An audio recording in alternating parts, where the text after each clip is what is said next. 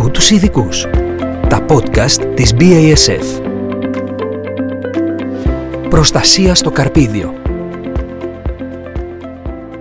Γεια σας. Είμαι η Μαρία Ιβάζογλου, γεωπόνος και υπεύθυνη για την καλλιέργεια της ελιάς και σας καλωσορίζω σε ένα ακόμα podcast. Σήμερα θα μιλήσουμε τηλεφωνικά με τον Δημήτρη Σέρβη και τον Στέριο Πιτιβάνο για την επιδημιολογία του γλιοσπορίου καθώς και τον έλεγχό του κατά το στάδιο του καρπίδιου. Γεια σου Δημήτρη, μπορείς να μας εξηγήσεις τον κύκλο της ασθένειας του γλιοσπορίου ώστε να κατανοήσουμε τη σημασία των επεμβάσεων; Γεια σου Μαρία. Η σωστή κατανόηση του κύκλου του παθογόνου και ο έγκαιρος ψεκασμό με τα κατάλληλα σκευάσματα είναι σύμμαχοι για τον παραγωγό. Ο κύκλος της ασθένειας του γλιοσπορίου έχει δύο κρίσιμες περιόδους, την άνοιξη και το φθινόπωρο. Την άνοιξη, κατά το στάδιο της ανθοφορίας, γίνεται η εγκατάσταση του παθογόνου στα άνθη και τους νεαρούς καρπούς. Το μόλισμα μπορεί να διαδοθεί εύκολα χωρίς να χρειαστεί κάποια ισχυρή βροχόπτωση. Μεταφέρεται στα άνθη της ελιάς με τον αέρα και ευνοείται από τις υγρασίες που επικρατούν τη νύχτα και τις πρώτες πρωινές ώρες. Αυτές οι μολύνσεις λέγονται πρωτογενείς μολύνσεις και στόχος μας είναι να τις περιορίσουμε με τον κέριο ανοιξιάτικο ψεκασμό. Στην αρχή του καλοκαιριού, από το στάδιο της καρπόδεσης, το γλιοσπόριο βρίσκεται στη λεγόμενη λανθάνουσα μορφή λόγω των υψηλών θερμοκρασιών. Δηλαδή, παρόλο που δεν βλέπουμε εμφανή συμπτώματα, το γλιοσπόριο δρά θόρυβα στα προσβεβλημένα μέρη του φυτού και στους μικρούς καρπούς. Εδώ ο στόχος μας είναι να κρατήσουμε τον πληθυσμό του παθογόνου σε χαμηλά επίπεδα μέχρι το φθινόπωρο και την έξαρση της ασθένειας.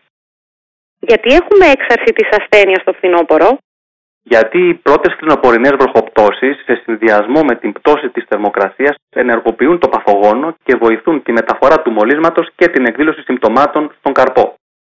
Όσο πιο όριμος είναι ο καρπός, τόσο πιο ευαίσθητος είναι στο γλιοσπόριο, προκαλώντας μη αναστρέψιμες ζημιές στο ύψος της παραγωγής αλλά και στην ποιότητα. Η πρόληψη λοιπόν με insignia στα αρχικά στάδια είναι ιδιαίτερα σημαντική. Το insignia μπορεί και διεισδύει ταχύτατα μέσα στο φύλλο ώστε να εμποδίσει την ανάπτυξη του μύκητα. Είναι λιποδιαλυτό. Προσκολάται πάνω στο φύλλο και το καρπίδιο και δεν ξεπλένεται εύκολα μετά από βροχή. Τέλος, με την άμεση δράση επάνω στο παθογόνο, παρεμποδίζει την ανάπτυξη του μυκηλίου και την παραγωγή spoρίων. Στην περίπτωση που δεν περιορίσουμε νωρίς τα μολύσματα, θα έχουμε πίεση από το γλιοσπόριο και θα είναι δύσκολο να ελεγχθεί το φθινόπωρο. Στέργε, θα μπορούσες να μας εξηγήσεις τη σημασία του συγκεκριμένου ψεκασμού στο στάδιο του καρπίδιου; Σχεδόν σε όλες τις περιοχές το στάδιο της άνθησης έχει τελειώσει και έχει ξεκινήσει καρπόδεση. Είναι σημαντικό να γίνει αυτός ο ψεκασμός. Είτε έγινε εφαρμογή στην άνθηση, είτε όχι. Το insignia, που περιέχει την δραστική ουσία πυρακλοστρομπίν, μπορεί να μειώσει τα μολύσματα που προέρχονται από την άνθηση. Εάν δεν ελεγχθούν τώρα, είναι ικανά με τις φθινοπορεινές βροχές να δραστηριοποιηθούν, να αρχίσουν να βλαστάνουν, με αποτέλεσμα να προκαλέσουν σημαντική καταστροφή του ελαιοκάρπου κατά την ορίμανσή του. Δυστυχώς, Μαρία, αν αρχίσει ο μύκητα να προσβάλλει τον καρπό, δεν είναι εύκολο να γίνουν διορθωτικές ενέργειες. Ουσιαστικά γίνεται μη εμπορεύσιμος. Συνεπώς, με αυτόν τον ψεκασμό εξασφαλίζουμε ότι η διαχείριση της ασθένειας θα είναι ευκολότερη κατά τη διάρκεια της καλλιεργητικής χρονιάς. Μπορείς να μας εξηγήσεις τα πλεονεκτήματα της εφαρμογής του insignia σε συνδυασμό με έναν ποιοτικό ψεκασμό; Ναι, Μαρία. Όταν λέμε ποιοτικό ψεκασμό, εννοούμε να γίνει καλή διαβροχή όλης της κόμης του ελαιόδεντρου, χωρίς να μείνει μέρος της απροστάτευτο. Πρέπει να γίνει κατανοητό από όλους ότι μέρος της κόμης του ελαιόδεντρου όπου δεν πήγε ψεκαστικό διάλειμμα είναι εκτεθειμένο. Βλέπεις πως όσο σημαντική είναι η δοσολογία που πρέπει να χρησιμοποιήσεις, το ίδιο σημαντικό είναι το να κάνεις καλή διαβροχή της κόμης του ελαιόδεντρου. Αν καταφέρει ο ελαιοπαραγωγός κάτι τέτοιο, τότε σίγουρα μειώνει τον αριθμό των spoρίων που υπάρχουν στην λανθάνουσα κατάσταση κατά τους καλοκαιρινούς μήνες, κάνει ευκολότερη την διαχείριση των μυκήτων όταν ο αριθμός των spoρίων είναι μικρός, εξασφαλίζει την προστασία του ελαιόνα από γλιοσπόριο όπως είπαμε, αλλά και από το κυκλογόνιο.